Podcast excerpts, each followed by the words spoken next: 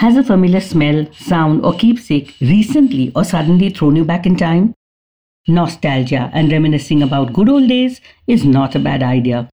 Is it? School days often remind us of simpler things. We used to have a lot of stories to tell the teachers, the friends, the mischief, even that school bus ride home. I still remember my school bus ride home through those lanes and that are today cramped with skyscrapers. The roads have changed so much that I can't find that little shop I used to jump off the school bus to pick up sweets, while the bus it reversed back up that slope to the main road. That smell of fragrance drifting in with a waft of air, that champa flower on the tree, that reminds me of mom. It is said that hearing music or smelling something familiar are the two most powerful triggers. So, if like me, you suffer from nostalgia often, way to go and good for you too.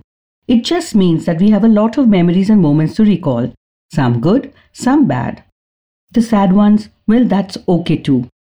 Just so long as you don't allow yourself to think that things were better in the past.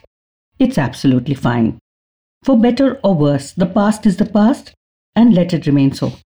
Living in the past? Well, definitely no. But life will move on, adding new chapters with unforeseen things to be nostalgic about in the future.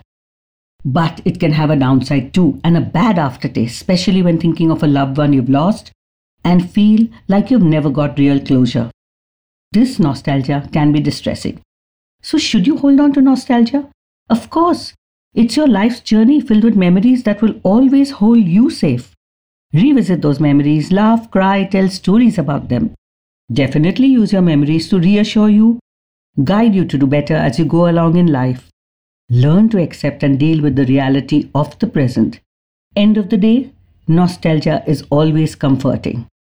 But don't ever wish you could go back and redo it because no one can do that. It's that powerful feeling that will always bring you a sense of happiness, sentimental longing when we think about a fond memory from our past. Go ahead, dive into nostalgia today. I will be back with another episode of Rewire Life in one and a half minutes with me, Hira, next Monday. Namaste.